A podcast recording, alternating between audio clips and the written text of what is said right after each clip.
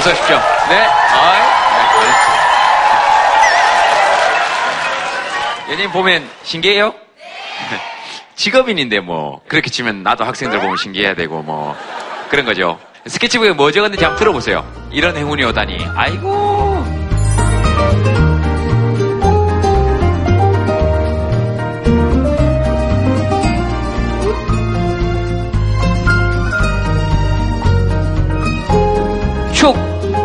결혼 30주년 한문으로 이렇게 딱 적어주셨네. 이거는 뭡니까? 그림이네? 뭐예요, 이거는? 열기고요. 열기구. 열기구 왜 그랬어요? 알고 싶어서. 날고 싶어서. 아, 뭔가 심오하다. 어, 왜 날고 싶어요? 자유롭지가 않은 것 같아서요. 자유롭지가 않은 것 같아서. 옆에 누구예요? 엄마예요. 어... 누구한테서 그렇게 날아가고 싶어요? 가족. 가족들에게서 뭘 그렇게 날아가고 싶어요? 잔소리하는 거. 잔소리 하는 거. 구체적으로 어떤 잔소리를 합니까, 엄마는?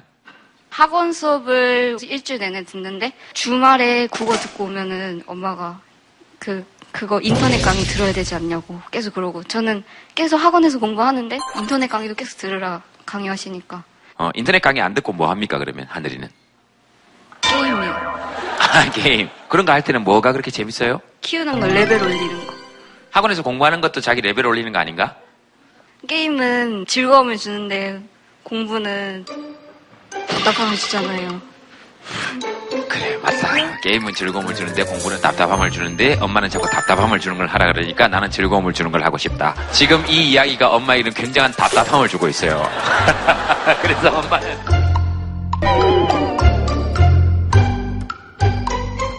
자유롭게 해준다고 했는데 애는 그렇게 안 느낀 것 같아서 좀 마음이 아파요. 어, 그럴 수 있겠네요. 어, 애는 그렇게 안 느끼는 것 같아서 마음은 아프고 하늘이는 또 하늘이 생각이 있고 알겠습니다. 자, 나는 재미만 주는 일을 하고 싶은데 해야 되는 일은 재미가 없고 근데 사실 게임 같은 거 저런 거 학교에서 시험 친다 그러면 별로 하기는 싫을 거예요. 그죠? 네 레벨이 얼마나 되는지 검사할 거고 다음 주까지 레벨을 뭐 8까지 올려라. 그다음 엄마가 맨날 와 가지고 너 지금 레벨 얼마니? 이 게임 인터넷 강의 들었니? 이렇게 하면 하기가 싫지. 그런 의미에서 나도 그 비슷한 생각이 든 때가 있었다든지 뭐 그런 사람이 있으면 네. 아, 일단 하늘이 좀 놀아야 돼요. 네? 좀 놀아야 돼요. 그렇군요. 제가 사실 삼수생이거든요. 어... 일단 수능 공부를 좀 오래 해봤는데 네. 그 주변에 뭐 잘 된 친구들, 잘 안 된 친구들 많았는데 예. 이게 다뭐 축구를 열심히 한다고 잘 되는 게 아니더라고요.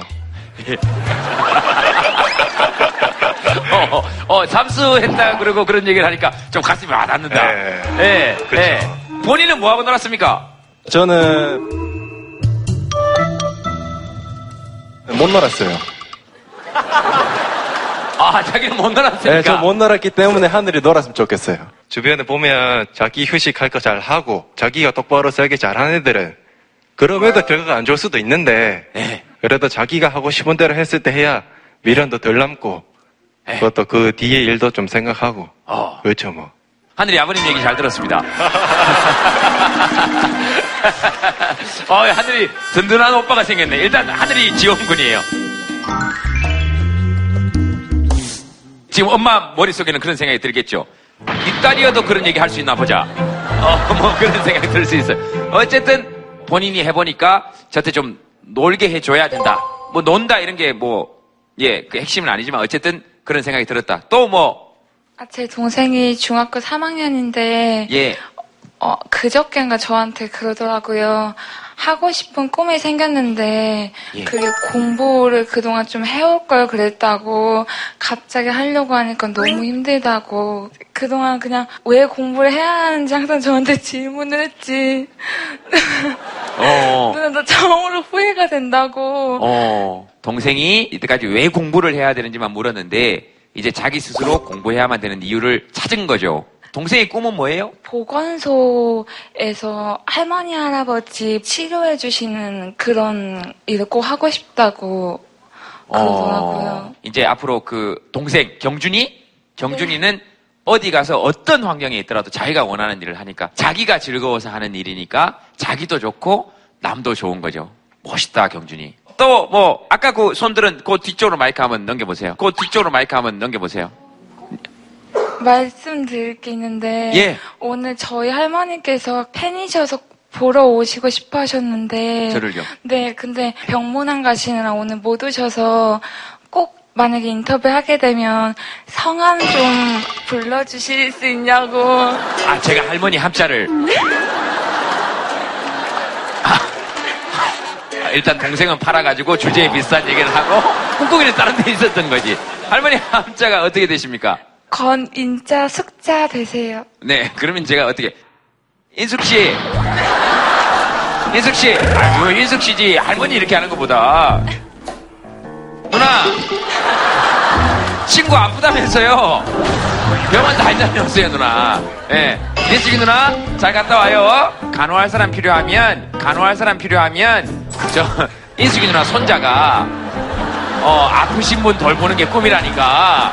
어 인숙이 누나 인숙이 누나 손자하고 같이 가서 예, 예, 본인이 하고 싶은 일이니까 인숙 씨, 인숙 씨, 인숙 씨, 네 손녀하고 인터뷰 끝났어요.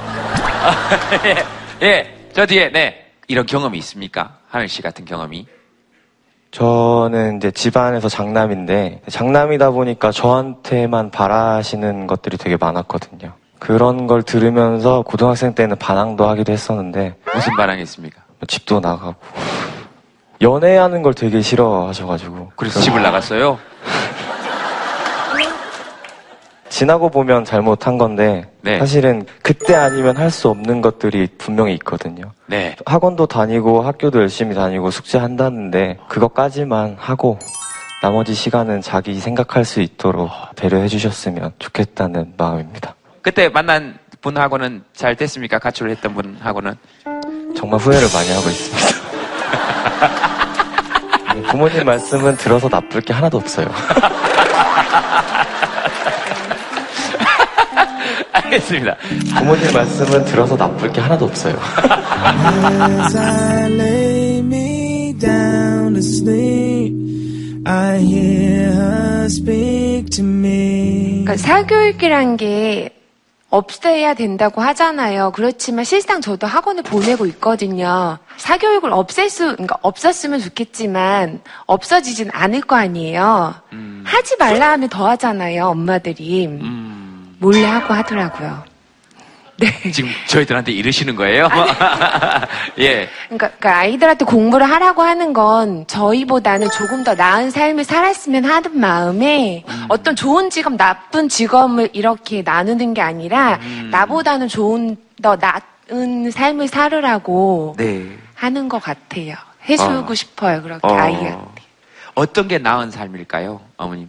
저는 좀 이제 자영업을 하고 있거든요. 네. 근데 이런 거 말고 왜 빨간 날 쉴 수 있는 일을 할 수 있는 직업을 가졌으면 아. 하는 마음? 네, 아이들이 자라서는 이제 빨간 날까지도 하고 싶은 일이 생길지도 모르거든요. 그러면 좋겠다요. 그죠? 네. 또 뭐, 어, 뭐, 어머님, 어, 이, 어, 이 갑자기 또 많아지셨네. 예, 여기 마이크 한번 주셔볼까요? 네. 어, 저는 고2 딸을 둔 엄마고요. 네. 저희 딸아이는 학교 들어갈 때까지 쇼파 딱 한 자리에 딱 누워서 절대 움직이질 않아요. 그곳에서. 자기는 휴식을 취하고 있는 거래요. 네. 그러면 휴식을 취하고 놀던 간에 나가서 놀았으면 좋겠다. 이왕이면 내 눈에 안 보이는 곳에 가서 즐겁게 놀았으면 좋겠어요. 어차피 날 시키는 대로 안 할 거면 내가 내 눈에 안 보이는 데서 안 시키는 대로 그냥, 그냥 해라. 나가서 놀면 더 많은 것을 나중에 내가 얻는 것이 있을 것 같다는 생각이 들어서 가출해봐라. 여자 때문에 가출해서 지나고 보니까 그 연애가 얼마나 허망하고 잘못된 것인지 여자에게 네가 느끼면 집으로 돌아오지 않겠냐. 게임에서 그걸 배울 수 있겠냐. 노는 거 반대하지 않는다. 나가서 놀아라. 마이크 잠깐 한번 줘보시겠습니까? 요, 저 앞에 우리 두 부부께서 딸아이가 소파에 누워있는다 그랬을 때 굉장히 크게 웃으셨어요. 제가 봤을 때는 이 집에도 그런 아이가 한 명 있을 가능성이 굉장히 높습니다. 네, 저도 고3 딸이었어요. 예, 그러신 것 같았습니다. 근데 저희 쇼파가 한쪽이 이렇게 돼 있어요. 예. 이렇게 딱 누워있으면 정말 편해요. 예. 꼭 그 자리를 젠탈을 해서 누워 있어서 아까 누워 있는다고 하니까 네. 아 맞다 우리 소파네 우리랑 똑같은 소파가 있나 보다. 그렇죠. 이렇게 사람들이 느끼는 게 다릅니다. 아이들 마음에 대해서 얘기하고 있었는데, 어, 저 집에도 아, 소파가 근데- 있구나.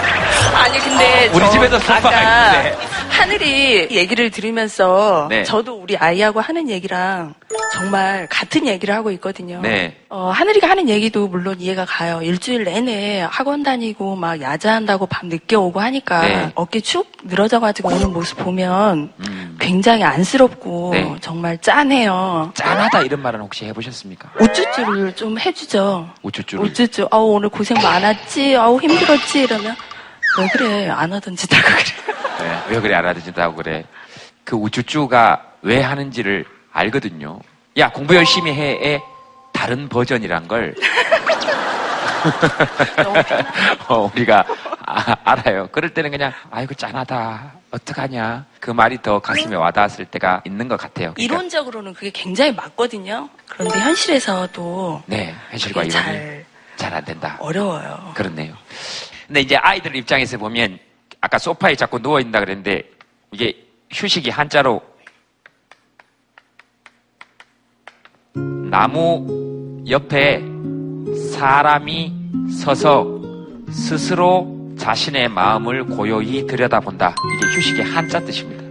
소파는 나무로 만들어져 있습니다.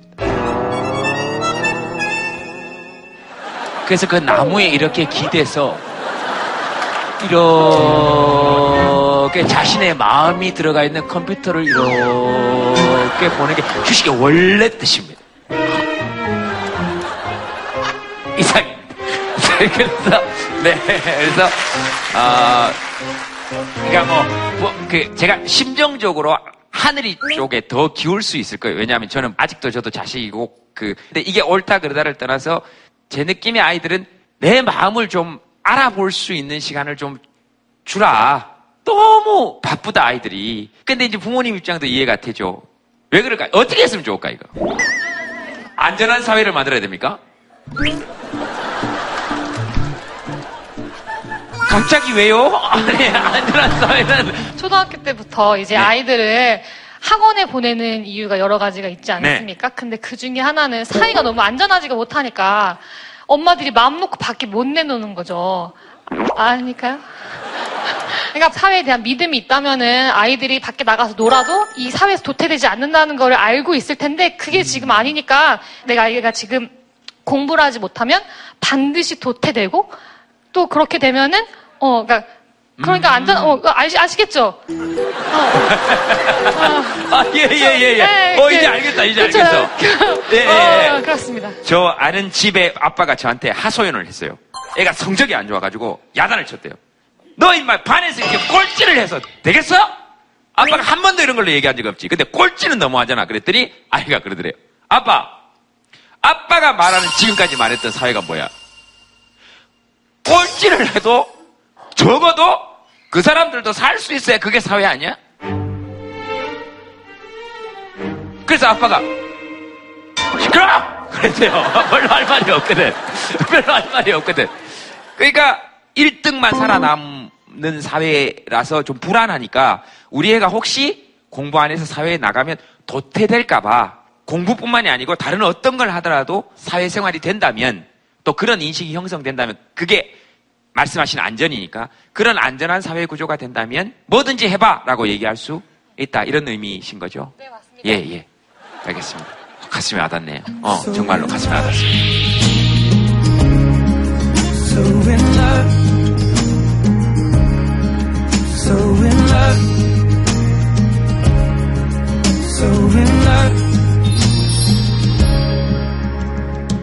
패널분들 모시겠습니다, 여러분. 박수로 환영해 주시기 바랍니다. 어서 오십시오. 네. 네, 어서 오세요. 네.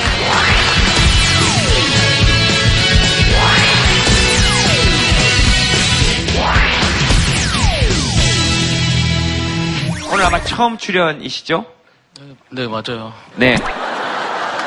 레인보우 99라는 이름으로 음악 하고 있어요. 99는 뭐 어떤 건가요? 99km는 넘지 말자는 의미가 있고. 근데 99가 너무 왜 안 되죠, 사람이? 99kg 넘어가면 예. 아플 것 같아요. 지금도 얼마 안 남았거든요.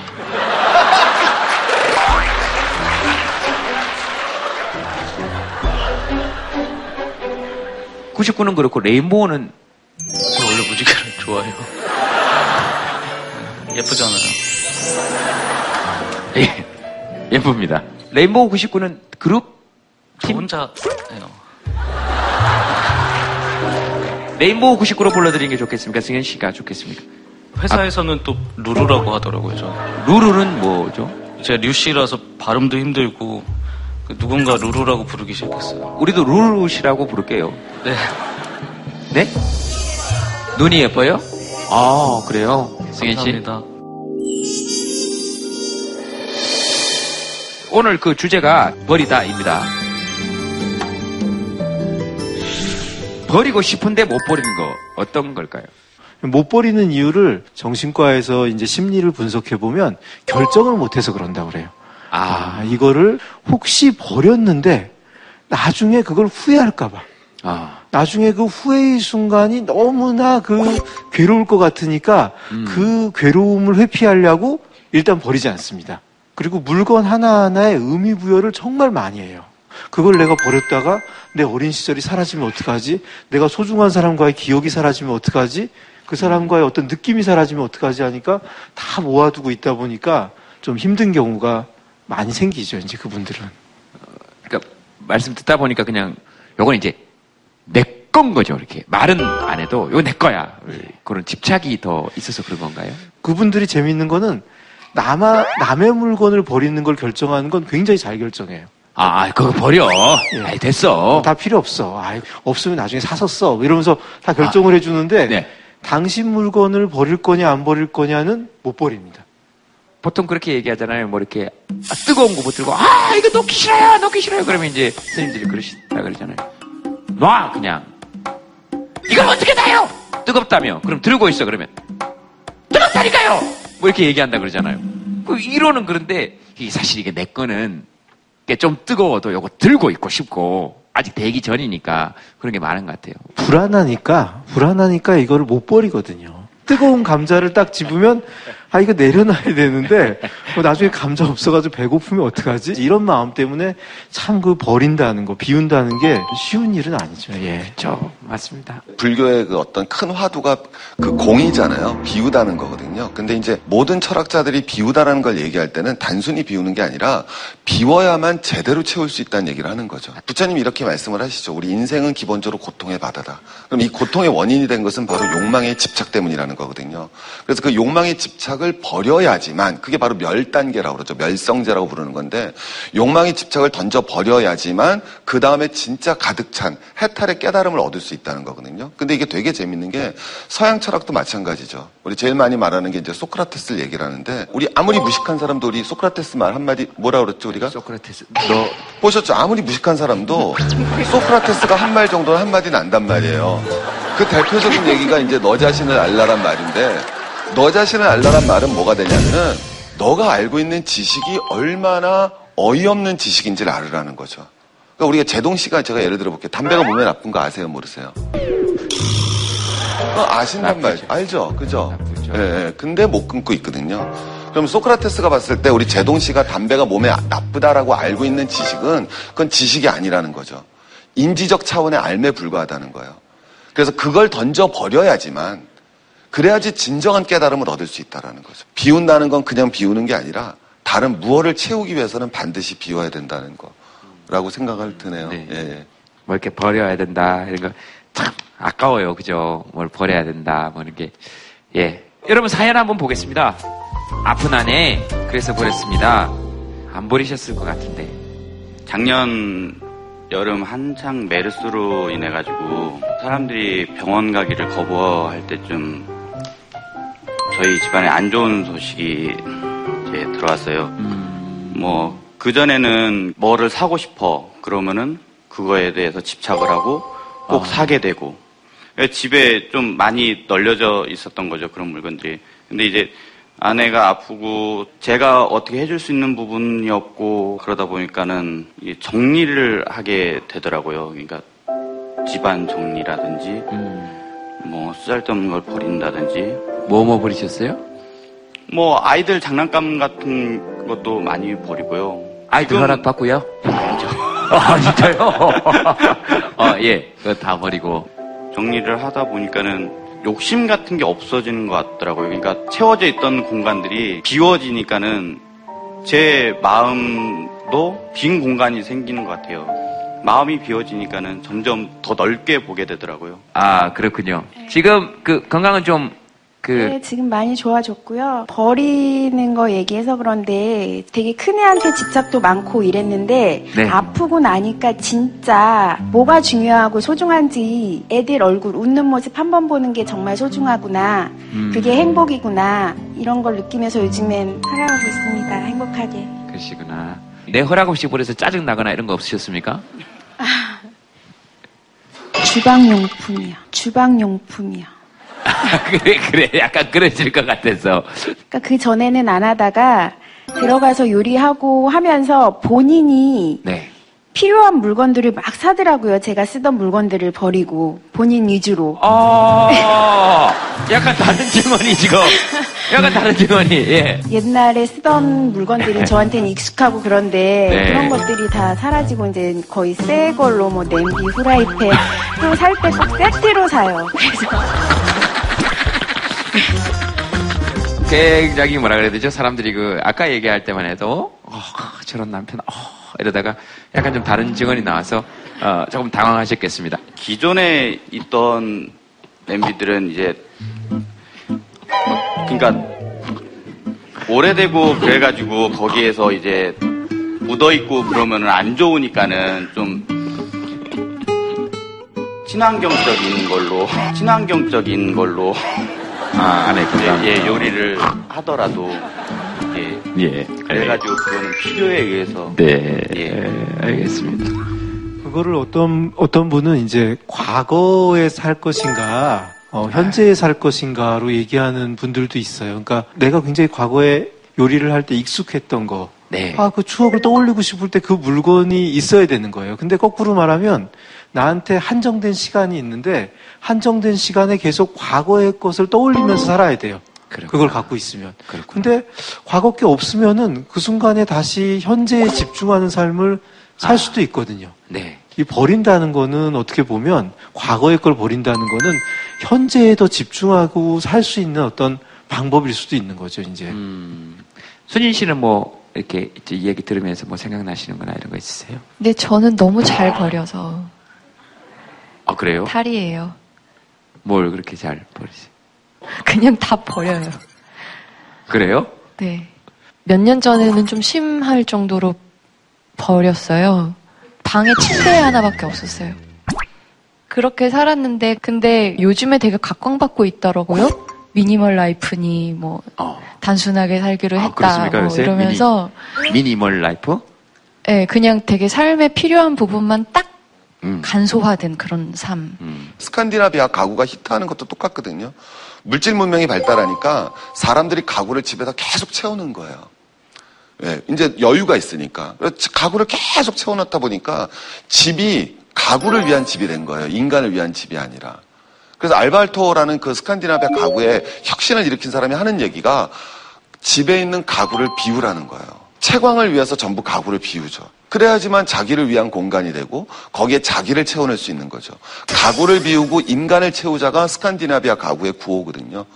저는 뭐방 안에 가구 이런 건 없는데 뭐 여러분들도 그런 분들 계실지 모르겠지만 뭐 잘 못 버립니다. 그래서 요것도 뭐 의미가 있고 저것도 버리자니 그렇고 요것도 이쪽으로 옮기자니 그렇고 이렇게 해서 방이 이렇게 뭐 뭐가 다른 게 아니고 뭐 물건들 옷 이런 거 옷은 많지 않아요. 물건들이 꽉차 있습니다. 저는 그게 굉장히 보기가 좋고 예뻐요. 그렇죠. 그렇게 그쪽은 생각하는 미니멀- 게 네. 왜냐하면 저한테는 다 그냥 의미 없, 없고 부질없다. 약간 이렇게 느껴지는 거 각박하죠, 제. 아니 아니요. 그쪽은 minimal life고 우리는 이제 animal life죠. 이렇게 짐승처럼 뭐가 계속 다 있어야 이렇게 거기 딱 숨어 있어야 마음이 편안한. 근데 네. 저 말은 맞아요. 짐승들은 진짜 모아요. 네. 짐승들은 예, 예. 뭐, 모으는 거를 나쁘게 보는 생물은 인간밖에 없습니다. 짐승들은 정말 열심히 모아서 겨울이 오기 전에 그 조류들이 보면 10만 번 먹을 만큼의 양을 모아요. 그리고 뭐 다람쥐가 도토리를 얼마나 많이 모으냐면 거의 한 80kg. 네, 그리고 어떤 동물은 돌멩이나 막 무거운 걸 모아놓는데 그거를 많이 모아놓는 동물이 짝짓기를 성공해요.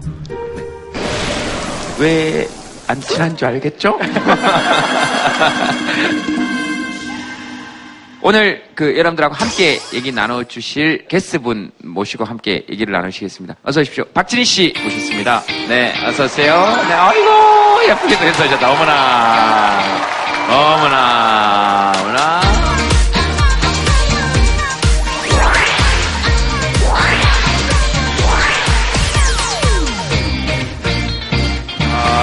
어서 오세요. 어, 야, 동네에서 맨날 이렇게 편하게 있다 보다가 오늘 와, 되게 깜짝 놀랐죠. 네, 엄청 직업이 어떻게 되세요? 저 배우요. 아, 예, 예. 어, 상은 씨 표정이 되게 좋으네요. 어, 진짜 너무 아름다우십니다. 아, 감사합니다. 네.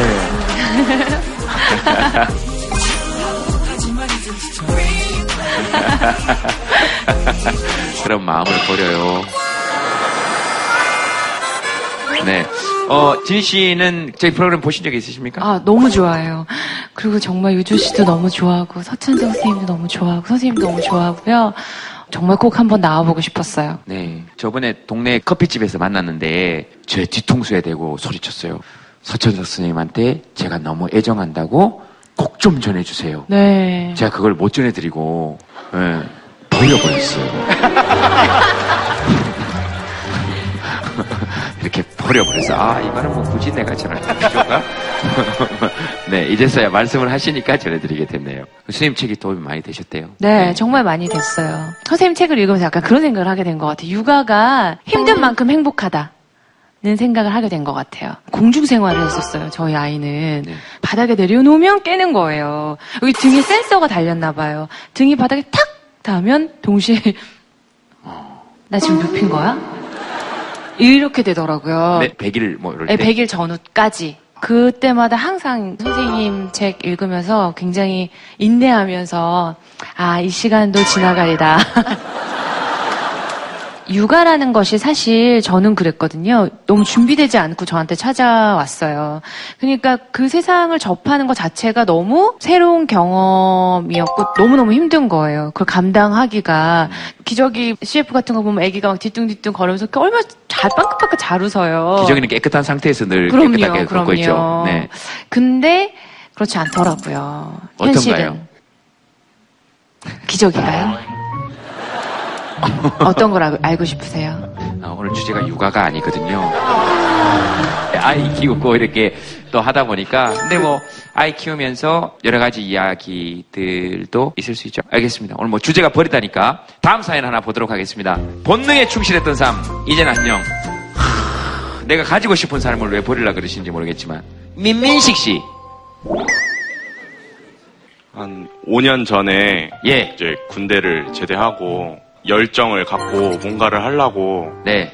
했는데 이제 열정이 이제 점점 식어서 음. 그래서 나태해지니까 이제 삶에서 이제 자극적인 걸막 엄청 찾게 되는 거예요. 그래서 막 매일 막 술 먹고 뭐 매일 뭐 한 5시 6시 일어나고 뭐 5시 6시 들어가고 뭐 클럽 뭐 자주 가고 아, 5시 6시 일어나서 5시 6시 들어가셨다고요? 네네. 아, 아, 예. 이제 그림이 다 그려졌습니다. 예. 아, 계속 이렇게 살다가는 안 될 것 같아가지고. 왜 안 될 것 같았어요? 이제 5시, 6시쯤 끝날 때 항상 택시를 탔는데. 네. 어떤 날은 이제 돈이 없어가지고 버스를 탔는데 어머니, 아버님들이랑 되게 일하시러 가는 건지 모르겠는데 많은 분들이 있더라고요. 네. 그래서 뭐 나는 맨날 놀고 뭐 하는 것도 없는데 네. 이렇게 부질없는 삶을 살고 있는데 저분들은 항상 뭔가를 하고 노력하는 모습이 네. 저를 좀 비참하게 만들어가지고 그런 걸 바꾸게 되는 결심을 하게 됐습니다. 비참한 생각이 들었어요? 그러니까 시간을 되게 허송세월 보내는 것 같아가지고 이제 자극적인 것만 계속 찾아가지고 사람만 만나고 술만 먹고 사람을 만나는 게 자극적인 일입니까? 어떻게 만났길래? 어, 예, 지금 말에 자꾸 걸리는 게 있어서 그래요, 내가. 자꾸 이렇게 뭉뚱그려서 얘기해요. 그러니까 전혀 자극적인 게 없는데 자꾸 본인만 내가 죄스럽고. 뭐가 죄스럽습니까? 이성을 만나도 가볍게 만나고 그, 그, 뭐, 어떻게 가볍게 만났습니까? 아니, 계속 땀 흘리시, 땀 흘리시는데. 아니, 사람을 만났는데 뭐 그렇게 땀을 흘립니까? 아, 예. 아니, 사람이 사람을 만났는데 왜 이렇게 살아서는 안 돼요? 어떻게 만났길래 이렇게 만나서는 안 된다는 겁니까? 죄송합니다. 뭐, 아니, 뭐가 죄송한 건지. 어, 옛날에 어떤 사람이 그 학생이 와서 그러더라고요. 야, 낮에 봉사활동하고 밤에 클럽 갔다 오니까 내가 너무 이중적인 것 같아요. 야, 밤새도록 클럽만 가고 낮에 봉사활동 안 하러 가도 그 비난받을 만한 일 아닌데 너는 낮에는 봉사하고 밤에 클럽 갔다 왔으면 야, 내 체력이 좋구나. 이렇게 생각하면 되지. 다 진실되게 대하지 않는 것 같아가지고 누구를? 클럽에서 이성을 만나면은 클럽에서 이성을 만나면 이성을 만나면 진실되게 대하지 않고 짧게 만나고 그런 것들이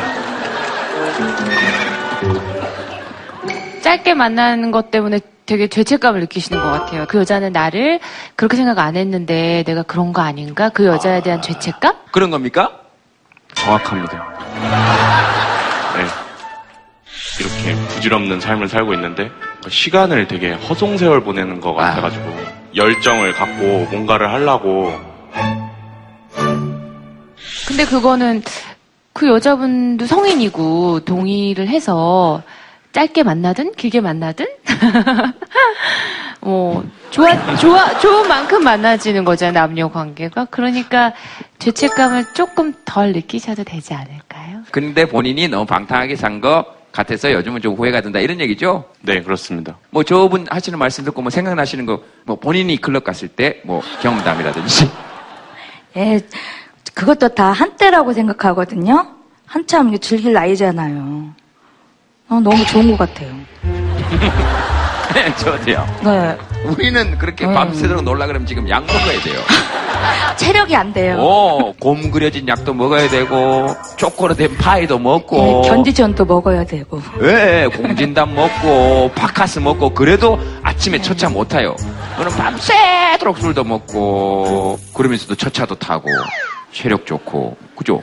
부러워요. 우리가 누구나 육체적 쾌락을 탐하잖아요. 아, 그럼요. 근데 누구나 육체적 쾌락에 탐하는 거에 대해서 굉장히 문제가 있다라고 생각을 하잖아요. 그러니까요.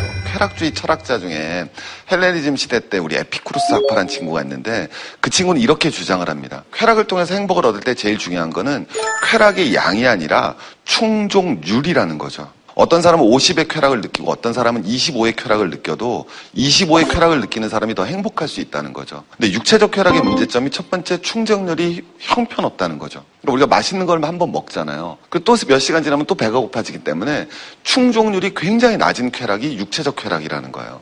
그래서 그런 육체적 쾌락을 탐하는 시간에 정신적 쾌락을 탐하는 것이 훨씬 더 충족률이 높기 때문에 현명한 선택이라고 그러는 거거든요. 근데 육체적 쾌락도 좀 충족이 되긴 돼야 되죠. 그렇죠. 예. 그래서 이제 걔네들 이름이 뭐냐면 하긴 하되 적게 해야 돼서 이름이 금욕적 쾌락주의입니다. 그러니까 얼마나 앞뒤가 안 맞는 말이에요. 미남 김재동.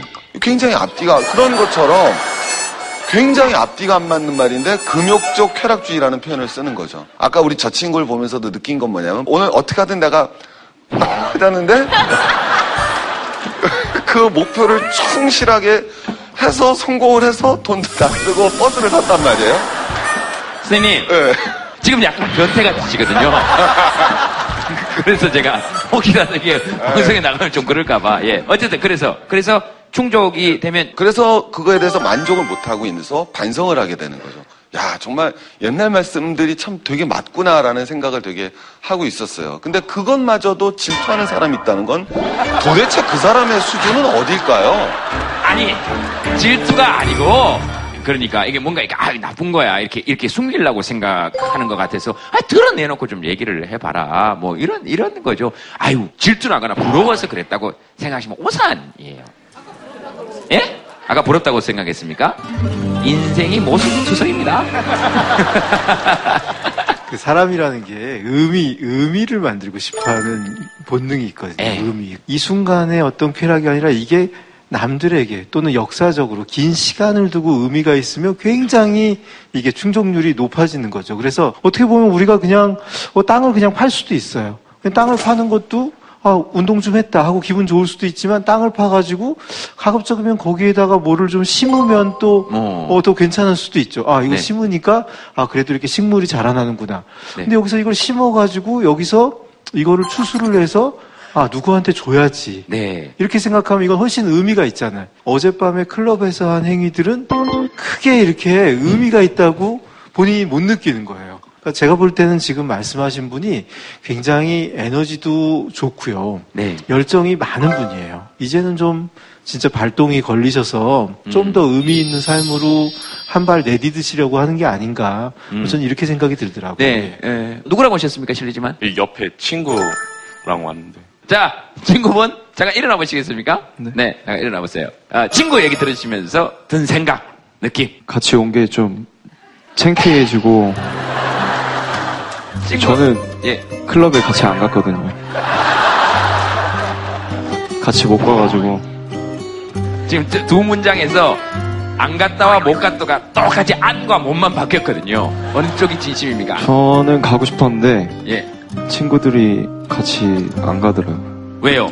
여자한테 말도 못하고 그래가지고 같이 안 갔다 그랬던 친구가 옆에 있는 친구입니까? 네 얘도 그 중에 한 명 클럽에 잘 안 가시나 보죠? 네, 별로 안 좋아해요. 사람 많고 시끄러운데 별로 안 좋아해가지고. 아까 가고 싶다고 했던 건 어떤 얘기죠?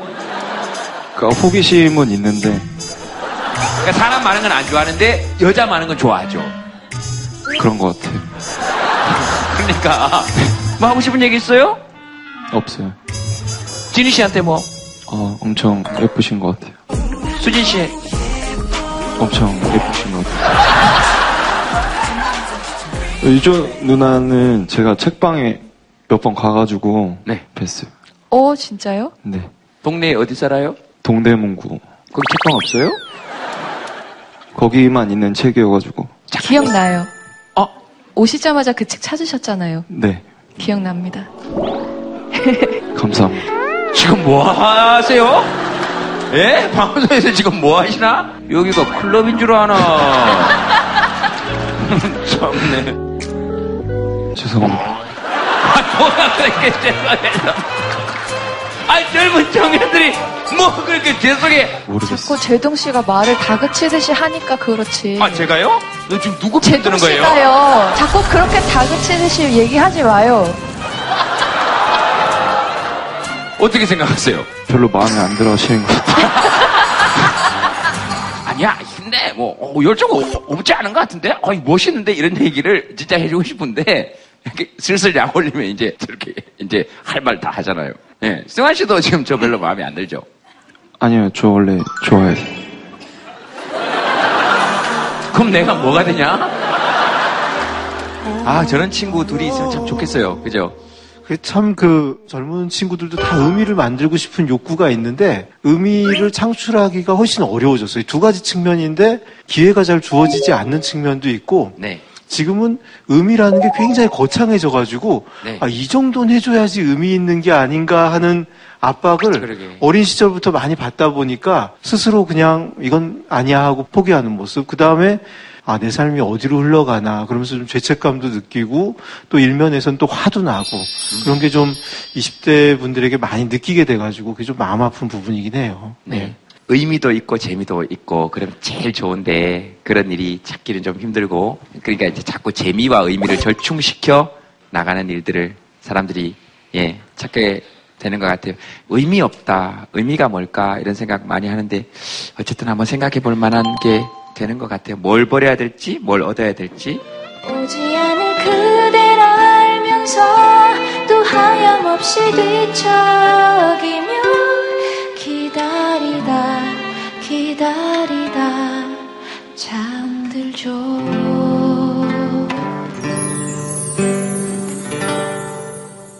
다음 사연 한번 보도록 하겠습니다. 밤을 버렸어요. 무엇 때문에 밤을 버렸어요? 밤을 버렸다는 거는 네. 별건 아니고요. 네. 그냥 이제 제 밤 생활을 이제 버렸는데 예. 얼마 전에 이제 제가 이제 셋째 아이가 태어났어요. 오, 축하드립니다. 네, 감사합니다. 진희 씨는 뭐 애기에게는 아주 본능적으로 반응합니다. 네, 축하드립니다. 와이프가 이제 밤에는 애는 울고 힘들다고 이렇게 하는 표정과 이제, 이제 압박감이 오더라고요. 그래서 이제 저도 이제 일의 생활과 이제 한장 해야 되는 이런 생활들을 버리고 아, 전문가의 소리입니다. 예. 그러다 보니까 이제 밤에 일찍 들어가서 애기 목욕도 좀 시켜야 되고 또 기저귀를 갈 동안에 또 설거지도 좀 해야 되고 네. 그게 어떻게 보면 혼자 사는 생활을 버리고 일정 부분 버려야 될 게 있을 거 아니에요. 아이가 생기면 이제 셋이 사는 거니까. 가장 큰 게 자유였던 것 같아요. 막 결혼하기 전에는 너무 자유롭게 살잖아요. 뭐 남자고 여자고. 근데 아이가 생기면 정말 다른 세상이 열리는 거죠. 왜냐면 모유수유 할 때까지는 이제 밤낮 없이 애기 먹여야 되니까. 근데 사실 남자가 대신해 줄 수 없잖아요, 남편이. 그렇죠. 모유 수유는 남편이 뭐 방법이 근데 그게 없죠. 그렇게 억울하더라고요. 아 남편이 젖이 있었으면 좋겠다 이런 네, 생각을. 그런 어, 생각을 했어요, 저는. 그런 생각까지 들 정도로 힘들 수 있는 거죠. 왜 저건 젖이 없도록 만들었지? 아니 정말 저는 이상한 시스템이라고 생각했죠. 아, 그런 생각 다 하시지 않으셨어요, 어머님들? 그쵸? 너무 억울하지 않았어요? 어, 내 남편 젖이 있어서 애한테 먹였으면 좋겠다 이렇게. 아니 그런 생각이 들었다. 아니 들을 수 있잖아. 손 한번 들어보세요. 어, 이거밖에 없다고요? 말도 안 돼. 그러니까 내 남편도 더 일을 했으면 좋겠다지 구체적으로 이렇게 저것도 젖이 있어야 되는데 이런 생각까지 하기는 네. 겪어봤으면 좋겠다. 예. 예, 이렇게 좀 공유했으면 좋겠다. 왜냐면 제가 막 모유수유 때문에 힘든 부분을 신랑한테 얘기해도 신랑은 자기가 겪은 게 아니기 때문에 잘 모르잖아요. 네. 그러니까 그런 걸 같이 겪어서 공감하고 공유했으면 좋겠다지 너도 한번 당해봐는 아니었어요. 아, 네, 네. 그 와이프가 이제 그 모유 수유는 안 하는데 이제 밤중에 이제 애가 수유를 하니까 일어나서 기저귀를 갈 동안 저는 이제 우유를 탑니다. 애기 침대가 있는데 예. 애기 침대에만 또 눕히면은 애가 울어요. 그건 침대에 문제가 있는 게 아닙니까? 센서가 있어요, 애들이. 그게 있더라고요. 네. 그래서 희한하게 알아요. 그쵸? 예, 엄마 옆에 거실 바닥에 눕혀놓으면은 자는데 이거를 이제 좀 괜찮겠다 싶어서 이렇게 들어서 살짝 놓자마자 이제 눈을 딱 째려봐요. 째려보고 시동을 걸죠. 앵앵앵앵. 예. 그때 이제 깨면 이제 그 고통이 시작이 되거든요. 왜냐면 이제 택견을 치죠. 애를 안고. 예, 예, 예. 이런 식으로 택견을 또 하고 공갈꼭지를 딱 해서 엄마의 가슴인 마냥 여기다가 딱 붙입니다. 예, 아이한테 공갈을 예, 치는 왜냐면은 엄마 젖이냐 공갈 치는 거죠. 예, 그러면 이제 애들이 이제 하나씩 등에 업히려고 하죠. 이제. 자기만 애가만 안아준다고. 그렇죠, 그렇죠. 이게, 이게 예. 이 질투가 그럼 질투. 이제 저도 모르게 이제 이를 꽉 들면서 절로 가라. 이제. 절로 가라. 예, 나중에 어떻게 아시게 될 거예요. 이제. 예, 당연히 알죠. 저는 어렸을 때도 기억으로 더듬어 안 하면 되니까 밥을 굉장히 빨리 먹습니다. 우리는 육남매 전체가 왜 그럴까요? 늦게 먹으면 답이 없습니다. 젓가락 하나가 여섯 개들이 날아다니는데 뭐. 그러다가 엄마가 우연히 뭐 이렇게 아이고 내 새끼 하는 이렇게 얹어주는 순간 다섯 명이 다 째려봅니다. 그러니까 나도 안다고요. 어, 그러니까 쭉 얘기를 다 들어봤습니다. 핵심이 어떤 겁니까? 못 살겠답니까? 아, 근데 이제 그런 건 있어요. 이제 저희 친구들이 그래요. 첫째 키우기도 힘들고 둘째만 돼도 힘들어 죽겠는데 너는 셋째를 왜 낳느냐? 돈이 한두 푼 드는 것도 아니고 막말로 이제 그런 얘기를 하는데 예, 유치원이나 어린이집 까지 가기 전까지는 엄청 힘들어요, 솔직히. 근데 유치원이나 어린이집을 가는 건 더 힘들지 않습니까? 그러니까 모든 게 키우기가 힘들어지는 거죠. 그렇게 되니까. 이 특히 애를 그죠? 키우면 돈을 네. 많이 쓰거든요. 많이 들죠. 애를, 애를 키우면 돈을 많이 쓰기 때문에 소비를 많이 하게 돼요. 우리가 물건 사면 10%씩 부가가치세 있잖아요. 네. 애를 안 낳는 것보다 애를 낳고 지금 키우는 사람들이 훨씬 사실은 세금도 많이 내고 있다. 이거를 좀 알 필요가 있을 것 같아요. 예. 그 사실 분유 이런 거 다 면세돼야 된다고 생각합니다. 분유, 기저귀. 그래 애들 놓을 수 있는 거 아닙니까? 예. 저는 개인적으로 그렇게 생각합니다. 김재동의 팩트 체크를 시작할 겁니다. 자.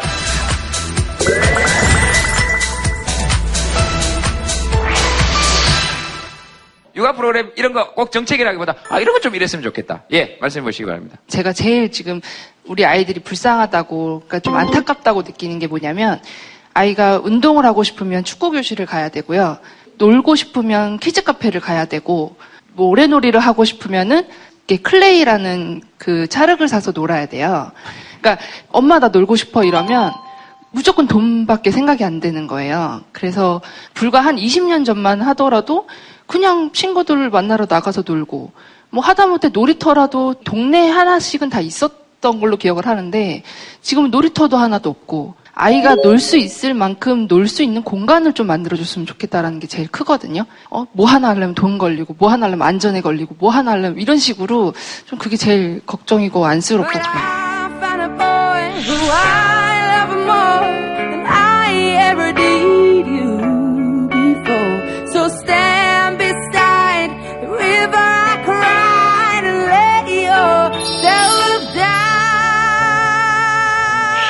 뭘 좀 버려야 될까요? 버리는 거요? 네, 잘 키우고 그러니까 우리 사회가 진짜 이렇게 좀 잘 되려면 뭘 좀 버려야 될까요? 뭘 좀 버려야 될까요? 사회과학적으로 그러니까 버려야 될 게 있잖아요. 아니, 정말로 말씀을 드리면, 우리 사회가 진짜 이렇게 좀 잘 되려면 뭘 좀 버려야 될까요? 뭘 좀 버려야 될까요? 사회과학적으로 그러니까 버려야 될 게 있잖아요.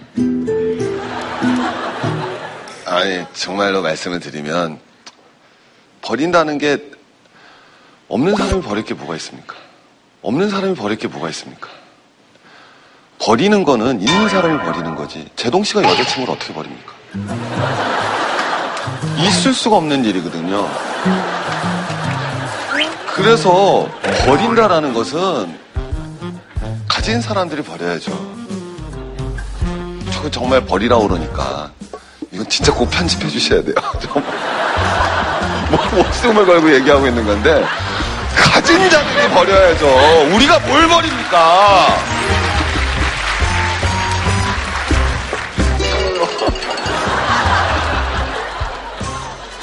왜 이런 저에게 시련을 주세요? 선생님, 버릴 말씀이 하나도 없었어요.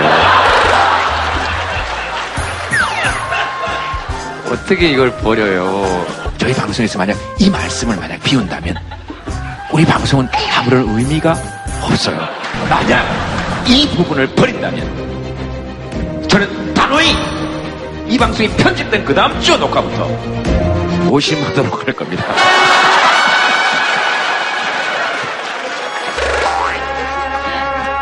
선생님 말씀 들으시고 느낌 한번 말씀해 주세요. 아, 저 임신하고 출산하고 되게 오랜만에 방송하고 있거든요. 네. 근데 뭐 진짜 맞, 맞는 말씀이신 것 같아요. 네, 저 공감하고 있습니다.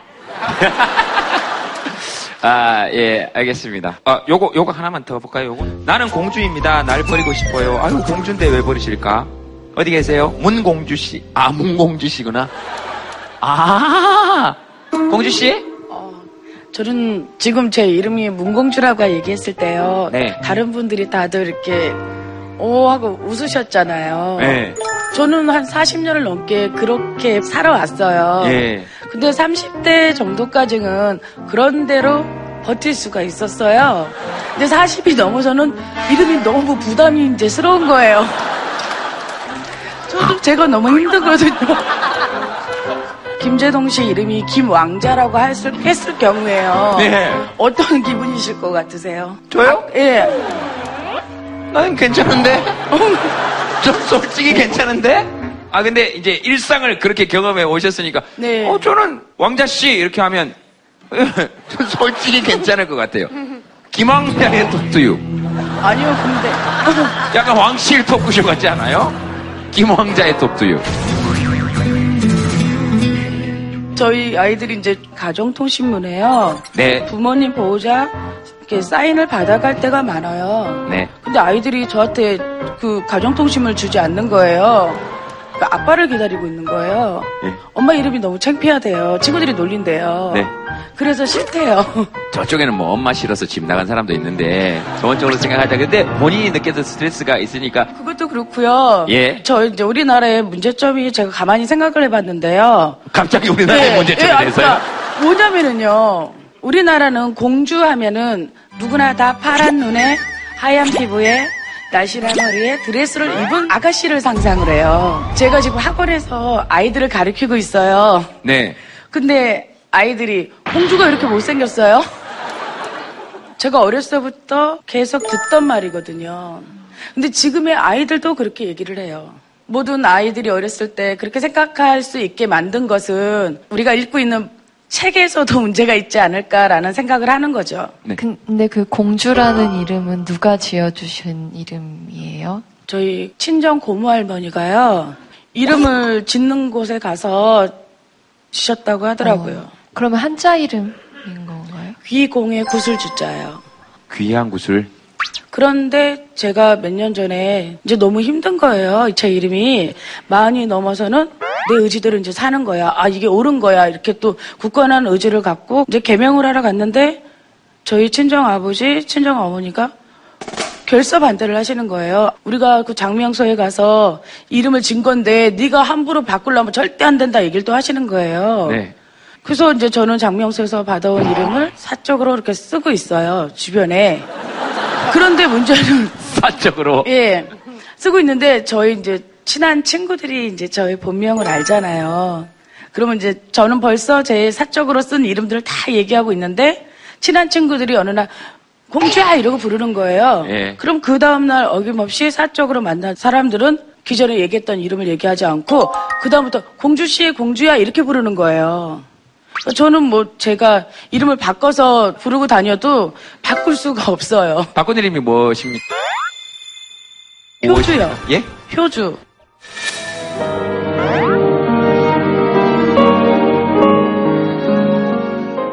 효주 씨요. 예.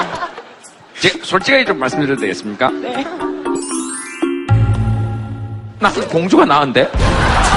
아니 효주 씨도 나쁘다는 건 아니지만 근데 왜 근데- 방송에 나오셔서 굳이 지금 공주라는 이름을 이제 전국의 사람들이 효주 씨를 공주라고 부를 겁니다. 본인의 선택이셨으니까 뭐. 근데 이름 자체가 굉장히 독특하잖아요. 그런 이름이라서 장점도 있을 텐데 사실은 저희 어머님 성함도 만만치 않으시거든요. 저희 어머님 성 사실은 저희 어머님 성함도 만만치 않으시거든요.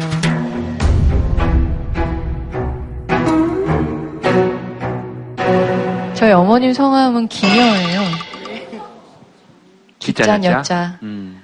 그래서 지금이야 사실 많이 쓰이는 단어는 아닌데 저희 어머니가 어렸을 적에는 그래도 이제 그 말이 이제 많이 통용이 됐을 텐데 네. 그래서 엄마 엄마는 엄마 이름 좋아 이렇게 물어보면 뭔가 굉장히 해탈한 것 같은 표정으로 어 좋아 내 이름은 한 번 들으면 아무도 안 까먹어 이렇게 말씀하시더라고요. 아, 근데 어떻게 보면 되게 대단하다는 생각도 들고 네. 그래도 기녀에 비하면 공주는 좀 낫지 않겠는가. 네. 아. 근데 제가 새로 그 이름을 지으려고 갔던 장명소에서는 제가 공주로 살면은 빨리 죽을 수 있다고 얘기를 해서 자, 이제서야 제대로 말씀하셨네요. 오래 살고 싶으신 거잖아요. 예. 우리 네임보우 99 공주 이름에 대해서 어떻게 생각하시는지. 그 저분의 마음을 알 것 같아요. 그렇죠. 저 이렇게 생겼잖아요. 이렇게 이런 모습으로 지하철 같은 데 타면 되게 많은 일을 당하거든요. 어떤 일을 당하십니까? 중학생들이 사진을 찍을 때도 있고 오랑캐라고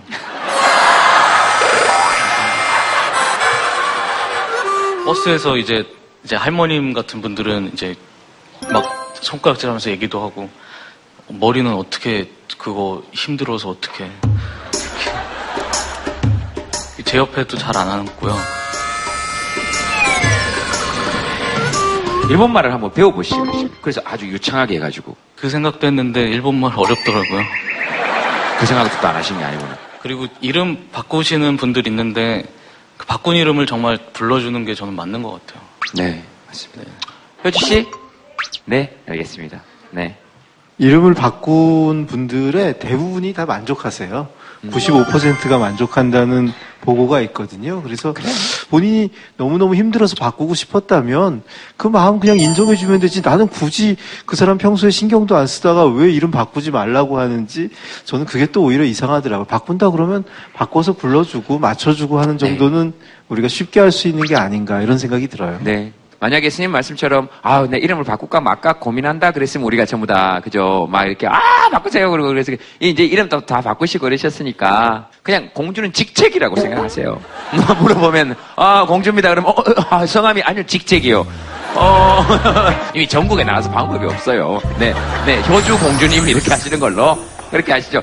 그 다음에 푸른 눈에 그런 것만 생각하신다 그랬으니까 구강공주 보세요. 아버지하고 딱 얘기할 때 얼마나 멋있어. 너 온달하고 결혼시킨다. 어릴 때부터 들었으니까 어느 날 결혼해야 되는데 온달하고 결혼할 겁니다. 그랬더니 아버지가 야 그건 농담이었고 그런 얘기 하지 뭐. 내가 살만으로 온달한테 시집 보내겠네. 그랬더니 뭐라 그랬냐면 임금이 한 말을 임금이 지키지 아니한다면 앞으로의 할 말을 백성들이 따르겠습니까? 그래서 바보 온달하고 아버지의 반대를 물리치고 결혼 딱 해가지고 온달을 장군으로 만들고 그 다음에 딱 장군 보니까 이게 북도 자기가 확확 찢어버리고 그러니까 그럼 뭐 있습니까? 그러니까 공주는 그렇게 하시고 효주는 사적으로 사용하시고. 근데 이제 모든 사람들이 알았습니다. 뭐, 선생님, 그 사회과학적으로 뭐 이름 이런 게 있을 거 아닙니까? 어떻게 생각하십니까? 아니, 방금 전에 평강공주 얘기를 하셔가지고 아닙니까? 그 제가 알고 있는 게 아닌가요? 북을 왜 찢죠?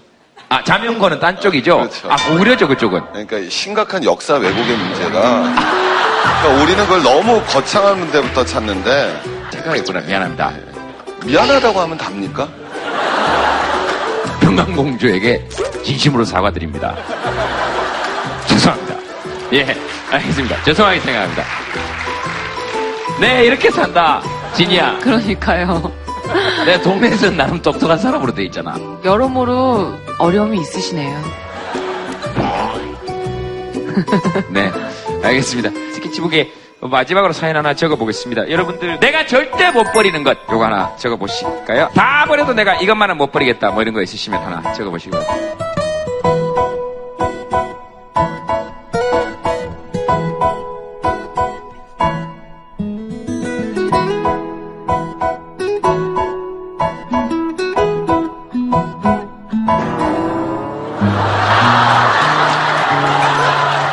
야, 기가 막히다. 왜 버릴 수 없다고 생각하시는지 한번. 첫 등장만으로 사람들에게 다 기쁨을 주었던 것 같아서 그것도 버릴 수 없다고 생각합니다. 첫 등장으로 어떤 기쁨을 어떤 기쁨을 주셨나요? 그냥 인사만 했는데도 그 관객들 다 같이 기분 좋아지는 그런 느낌이어서. 아, 그래요. 맞아요. 그런 느낌이 있어요. 오늘 저첫 방송이시는데 느낌은 어떠십니까? 재밌었어요. 계속 말씀을 하시고 계시잖아요. 대단한 것 같아요. 그리고 뭔가 분위기도 만들고 그 좋은 프로그램이라고 생각합니다. 네, 알겠습니다. 신희 씨는 오늘 어떠셨어요? 되게 떨렸거든요, 들어오면서. 어, 그래요? 네, 되게 떨리더라고요, 마음이. 관객분들하고 소통하는 거잖아요, 이야기를 듣고. 근데 앉으면서 되게 차분해진 것 같아요. 동네에 온 것처럼 되게 편안했어요. 네. 우리 마음속에서 버려야 될 것이라고 생각하는 내 마음, 그거 자세히 들여다보면 사실 그것도 내 거니까, 내 마음이니까 잘 이렇게 좀 한번 봐야 되지 않을까? 그런 생각 어, 문득 합니다. 본인이 버리실 수 없는 걸 하나, 둘, 셋 하면 적으신 걸 이렇게 한번 얘기해 보시기 바랍니다. 네. 큰 소리로. 자, 하나, 둘, 셋.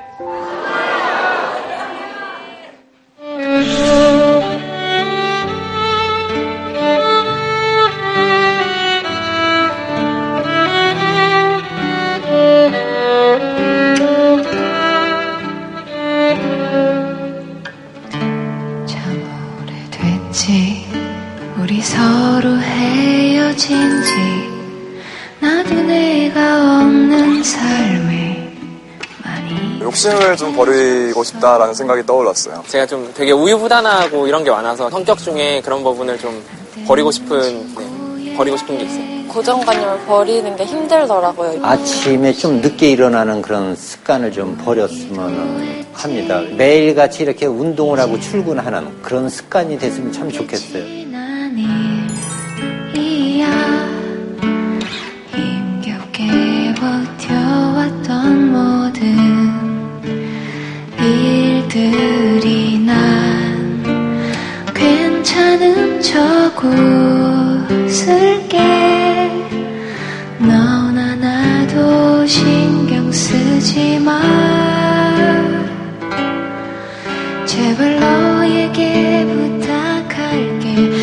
사랑하던 기억들 하나도 잊지 말고 이 세상 동안만 간직하고 있어줘.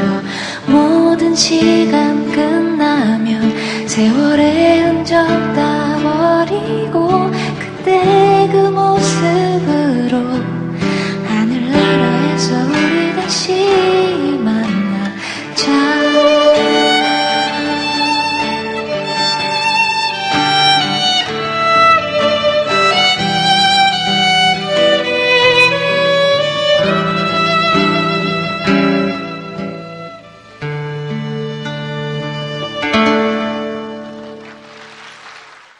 JTBC